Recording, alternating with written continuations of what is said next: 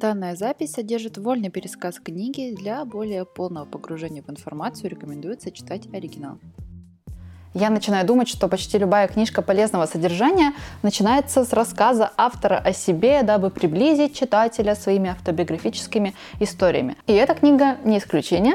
И в самом начале Ларри рассказывает нам о том, что он был с детства невероятно болтлив, но, несмотря на это, когда он начал свою карьеру в разговорном жанре, его все равно подстерегали те же самые страхи и проблемы, что и всех нас с вами, господа и дамы. При этом человек смог с этим справиться благодаря усердному труду, а это означает, что это может сделать делать кто угодно. Если ты вдруг не знаешь, Ларри Кинг — это американский тележурналист, один из самых известных интервьюеров. Он брал интервью у кучи крутых дядек и тетек, работал на ТВ, радио, и кажется, что действительно знает, как разговаривать где угодно, с кем угодно и когда угодно. И вот он решил любезно поделиться своими знаниями с читателями. Основы успеха в разговоре, по мнению Ларри, заключаются в следующем. А, во-первых, нужно быть честным и откровенным. Это значит, что если что-то идет не так, то вы обязательно должны сказать об этом в разговоре и не нужно пытаться подстраиваться под ход беседы или как-то привирать, что-то преувеличивать. При этом каждому человеку можно найти правильный подход, поэтому если вы знаете, какая живность обитает в голове вашего собеседника, то можно это как-то использовать. И при любых обстоятельствах проявляйте интерес к человеку, с которым разговариваете. Именно это отличает на самом деле настоящую беседу от просто монолога двух людей. Интересуйтесь, искренне любопытствуйте о том, что думает человек, а главное слушайте, что он вам отвечает. Потому что если вы в какой-то момент потеряете нить беседы и просто будете сидеть и ждать своей очереди, чтобы высказаться, то какой смысл вообще в такой беседе? Так можно и с кошкой поговорить. Вот именно, вот я о чем говорю, да? Но вот возникает ситуация, когда вам нужно поговорить с абсолютно незнакомыми людьми, и тут все немножечко усугубляется. При малознакомых людях все стесняются, зажимаются, волнуются, в том числе и эти малознакомые люди. И Ларри рекомендует разрядить обстановку, вспомнив одну фразу вашего собеседника «один нос и два уха». Как бы так немногозначно намекая, что какой бы важный рядом с вами человек не стоял, у вас, скорее всего, с ним гораздо больше общего, как минимум то, что сейчас, скорее всего, он тоже немножечко переживает, даже если внешне по нему не скажешь. Чтобы сломать лед между вами, найдите приятную тему, поговорите о собеседнике, о его ощущениях, о его интересах, задавайте вопросы, на которые обычно людям приятно отвечать, и я думаю, что разговор пойдет в гору. Но вот вы такие стоите, рядом молчите, и чтобы все это пустить в ход, надо как-то, наверное, начать беседу. Проще всего начать говорить о насущном, о том событии, которое вас привело в это место, и теперь вы стоите здесь вдвоем и молчите. О погоде, как бы это банально не было, но это всегда актуальная тема. О животных, о детях, о каких-то объектах, которые находятся рядом. Да, это немного примитивные темы, но они такими считаются как раз потому, что подходят для любых обстоятельств и практически для любых людей. И вот, когда разговор благополучно завязался, вспомните, что главное правило — это внимательно слушать. Если вы не будете слушать, то собеседник обязательно заметит вашу отстраненность, а если будете вслушиваться в каждую каждое его слово, то точно заметите какие-то любопытные моменты, из которых потом можно развить очень интересную и приятную для вас обоих беседу. В любых обстоятельствах есть некоторый ряд вопросов, которых точно стоит избегать. Во-первых, это вопросы, на которые можно ответить односложно «да», «нет», «понятно», «не знаю». А если вы вдруг захотели задать такой вопрос, то лучше перефразируйте его, чтобы получить более развернутый ответ. Например, не понравился ли вам последний ролик Петровны, а, допустим, что именно вам понравилось или не понравилось в последнем выпуске. Пишите в комментариях. Где-то на середине разговора вы, скорее всего, вспомните, что помимо слов есть же еще язык жестов, и попытаетесь встать в какую-нибудь очень уверенную, красивую позу. Так вот, Ларри считает, что насильно навязанный язык жестов будет вам только мешать, потому что вы в какой-то поставленной специальной позе будете выглядеть неестественно и очень скованно. А вот визуальный контакт очень важен, поэтому не забывайте поглядывать в глаза собеседника, но без излишнего фанатизма. И вообще, наш товарищ автор советует не париться лишний раз насчет языка жестов и говорит, что жесты приложатся сами собой, если вы будете говорить правильно. Ну, это его мнение, не будем его за это осуждать. Сейчас мы обсуждали некую гипотетическую беседу в неких гипотетических обстоятельствах. Но чаще всего нам приходится разговаривать на различных мероприятиях, праздниках и деловых встречах, поэтому остановимся на них поподробнее. Вообще, Ларри описывает примеры и ситуации, которые, естественно, привычны для него, но не так часто встречаются в наших с вами реалиях. Например, фуршетообразные мероприятия с большим количеством людей, званые ужины, встречи со знаменитостями и так далее.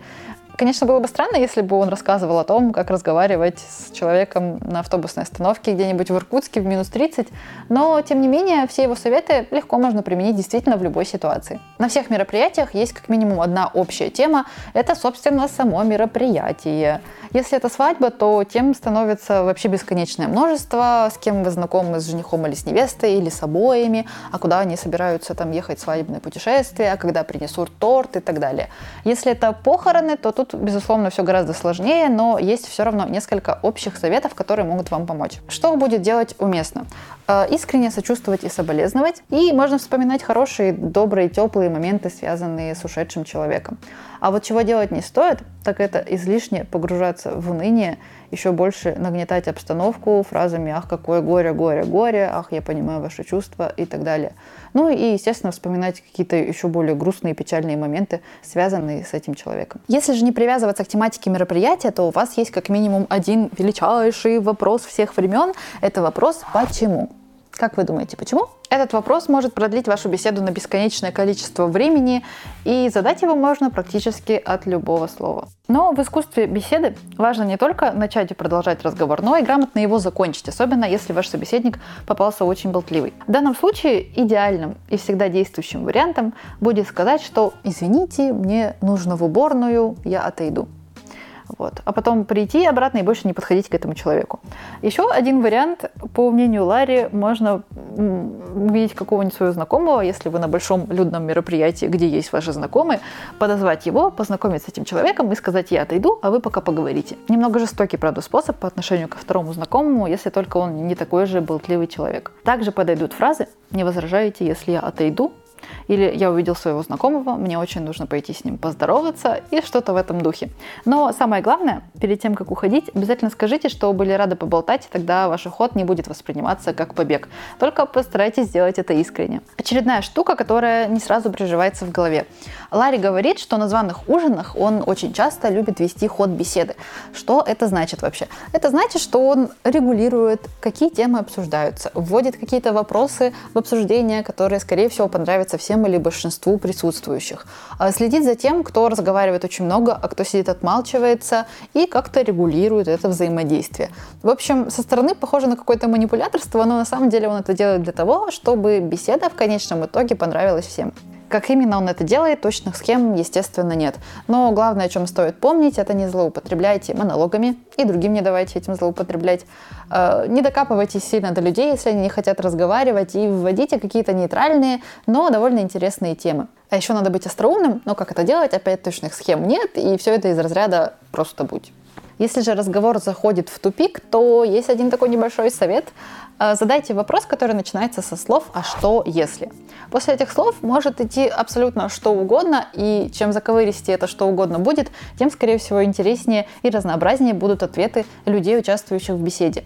Например, один из самых любимых вопросов Ларри «а что если бы у вас появилась способность быть невидимым, э, стали ли бы вы соблюдать стандартные нормы морали, то есть не грабили бы банки, не присутствовали бы на закрытых встречах, которые бы на что-то сильно влияют и так далее?» Отдельного внимания стоят беседы со знаменитостями. И опять вспомним, кто такой Ларри Кинг, что ему достаточно часто приходится этим заниматься, не так, как нам с вами. Вот. Но, возможно, в вашей жизни тоже случаются такие ситуации, поэтому главное, о чем стоит помнить, это о том, что так называемые селебрити, на самом деле обычные люди, просто, ну, более деятельные. А второе главное, что стоит помнить, это то, что у этих людей тоже есть увлечения, интересы и мнения относительно кучи тем, никак не связанных с их работой и с причиной их популярности. И для них будет гораздо лучше, если вы поговорите об этом. Существует мнение, что преуспевающие люди умеют говорить, и наоборот, те, кто умеют говорить, неминуемо становятся преуспевающими. Так это или нет, вы можете проверить на себе, а пока можем рассмотреть общие черты людей, которые могут считаться хорошими собеседниками. Они легко смотрят на вещи с другой точки зрения не привязываются к стереотипам. У них достаточно широкий кругозор, они много чего знают, много чем интересуются, и с энтузиазмом относятся и к беседе, и к жизни жизни в целом. При этом они не говорят постоянно о себе, а, могут поставить себя на ваше место во время беседы, чтобы лучше понять и прочувствовать, о чем вы сейчас говорите. Они, естественно, не стесняются, не боятся спрашивать, почему, и имеют хорошее чувство юмора и самоиронию, то есть как хотят над собой, как могут вообще. Но в попытках стать хорошим собеседником не забывайте про ваш индивидуальный стиль. А, разным людям идут разные стили общения. И поэтому слепо копировать чью-то манеру точно не стоит, так же, как и не стоит искоренять все свои особенности характера и черты только в угоду какому-то вымышленному образу. Вспомните несколько людей, с которыми вам было приятно общаться. Скорее всего, они все вели себя абсолютно по-разному, но при этом вам с ними было почти одинаково интересно. И если перемешать их манеры общения между собой, то получится определенно какая-то несуразица, Однако для каждого из них это было органично, поэтому ищите свой индивидуальный стиль и плюйте на различные сравнения. Одним из признаков чьего-то индивидуального стиля часто являются жаргонные какие-то слова или определенные устоявшиеся речевые конструкции. Вот о них мы сейчас еще поговорим. Не употребляйте временно модные слова, узкоспецифические заумные термины и говорите проще, тогда вам будет удобно и комфортно разговаривать с абсолютно любым человеком. Сейчас из-за крайней толерантности люди стали вообще сильно морочиться насчет слов, особенно по части национальности. И э, книга Ларри, пересказ которой вы сейчас слушаете, была написана еще в 1994 году, но уже тогда он говорил, что с этим есть большие проблемы. Приемлемость слов менялась просто на глазах. Сначала все спокойно говорили слово «негры», потом его решили заменить словом «чернокожие». Спустя какое-то время это слово тоже стало считаться оскорбительным, его заменили на слово «афроамериканцы». Скорее всего, скоро появится еще какой-то термин. И та же ерунда с женщинами во многих странах нельзя просто так сделать комплименты про какие-то телесные прекрасы или сделать какой-то намек и так далее. И не то чтобы это плохо, ведь через слова люди пытаются добиться проявления уважения к себе. Но суть в том, что не нужно доходить до фанатизма и превращать уважение в какую-то навязчивую идею. Так сложилось, что разговариваем мы не только на досуге, но и по деловым вопросам тоже. И согласитесь, беседы по работе – это немножко другой мир, но в нем действуют те же самые законы. Будьте раскованы, откровенны и умейте слушать. А, применяйте специфические термины только в кругу людей, которые тоже ими владеют, а в остальных случаях лучше прибегайте к обычной, простой, незамысловатой речи. И, на мой взгляд, самое главное в деловых беседах – не злоупотребляйте временем своего собеседника. Меньше болтовни, больше дела. Уважайте время свое и чужое, и помните, ради чего вы вообще здесь все собрались. А, если это рабочее совещание, собрание, то оно должно обязательно завершаться двумя вопросами что необходимо сделать и кто за это возьмется. Я думаю, любой участник деловой встречи будет рад потратить на нее минимум времени, но при этом получить максимум результата, так и не узнав, что ваша жена печет вкусные лимонные кексики и где вы отдыхали недавно целом, почти любая деловая беседа – это искусство продавать себя и свои товары и услуги. И для успешного успеха в этом деле важно изучить все характеристики, особенности вашего товара и вас в том числе. Ну и, естественно, не забыть о пресловутой, но такой важной уверенности в себе. Собеседование – один из самых ярких примеров продажи себя как сотрудника, и чтобы все прошло хорошо, покажите, чем вы можете быть полезны компании. Проявляйте энтузиазм к работе и будьте открыты. Чтобы не волноваться, заранее продумайте, какие каверзные вопросы вам могут задавать, и придумайте ответы на них, тогда вас не застанут врасплох. И, конечно же, не бойтесь сами задавать вопросы о компании, потому что вы, как хороший сотрудник, должны быть уверены, что компания также соответствует всем вашим требованиям, а не только вы ее. И вот то чудо чудесное восприняли на работу, а там опять надо разговаривать с людьми. В разговорах с начальством Ларри советует применять одну важную фразу «помогите мне». Если вас жестоко или не очень жестоко за что-то отчитывают, не нужно бросаться в оправдание или в агрессию, а просто скажите своему начальнику «помогите мне разобраться». Например, скажите, что я бы мог выполнить эту работу лучше, но просто помогите мне разобраться, в чем конкретно проблема и на чем стоит сконцентрироваться. Это гораздо более конструктивный путь. В случае с подчиненными важно корректно давать им задачу и уточнять, все ли они поняли. Поощряйте вопросы от сотрудников и не скупитесь на похвалу. Но если вам что-то не нравится, то тоже говорите об этом прямо. Откровенность здесь тоже важна, и причем с обеих сторон. Вся книга построена на том, что Ларри рассказывает кучу примеров из своей жизни, и в этом есть, безусловно, своя прелесть, потому что практические моменты всегда более более наглядный, чем теоретический. Но и проблема некоторая в этом тоже есть, потому что большая часть людей, которые участвуют в этих историях, вам, скорее всего, неизвестны, как и мне. Потому что они широко известны, но в узких кругах. И все эти истории будут полезны только при прочтении в оригинале, поэтому я даже пытаться не буду пересказывать пересказанное Ларри. Но зато могу рассказать вам выводы, которые он сделал из всего многообразия собеседников за всю его карьеру. Хорошие гости его ток-шоу обладали следующими качествами. Это страстная любовь к своему делу, и при этом способность объяснить доступным языком, в чем заключается суть, собственно, его занятия. Бойцовский характер и чувство юмора и самоирония – ну как чувствуете себя хорошим гостем ток-шоу? Что касается плохих собеседников, то одной из самых плохих черт гостя Ларри считает зацикленность на одной теме. Если вы разговариваете с человеком, а он готов разговаривать только на одну тему и имеет на нее очень консервативные взгляды, не готов принимать другие мнения, то какой смысл тогда вообще в беседе? А второй момент, который мы уже обсуждали, это односложные ответы. Я думаю, что все испытывали некий гнев, когда ты пишешь человеку или говоришь очень большое-большое эмоциональное сообщение, он тебе отвечает «ага», «да», «нет», «понятно». Односложные ответы раздражают в разговоре практически всех, и я думаю, это один из главных показателей, что человек не хочет разговаривать, а тогда зачем его мучить? Но даже хорошие собеседники и ораторы совершают так называемые ляпсусы, казусные моменты, после которых хочется куда-нибудь убежать и не сдавать вообще ни звука. Так вот, любой, даже самый опытный профессионал разговорного жанра не раз попадал в казусные ситуации, но профессионалами их делает как раз их способность не зацикливаться на ошибки и продолжать вести разговор дальше. О чем тут нужно помнить? Лажают абсолютно все, даже самые великолепные, прекрасные, отличные, успешные люди. Если вы будете много думать о своей ошибке, то вы совершите ее еще раз. И если казус произошел на глазах большого количества людей, то вам нужно либо просто сделать вид, что ничего не было и продолжить говорить дальше, либо честно рассказать им, что произошло и посмеяться вместе с ними. Еще одна важная часть разговорной сферы – это выступление.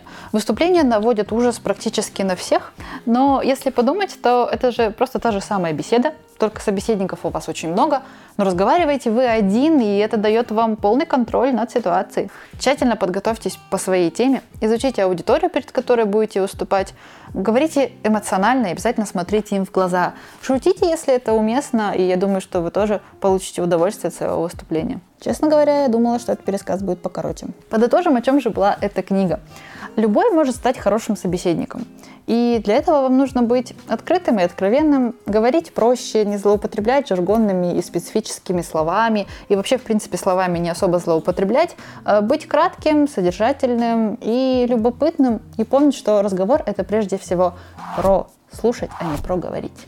Спасибо за просмотр. Напоминаю, что для более глубокого погружения в тему лучше читать оригинал книжки, потому что многие моменты мною были сознательно и бессознательно упущены. Спасибо, что дослушали до конца. Приглашаю вас ознакомиться и с другими моими аудиозаписями. Возможно, вы найдете среди них еще что-то интересное и полезное для себя.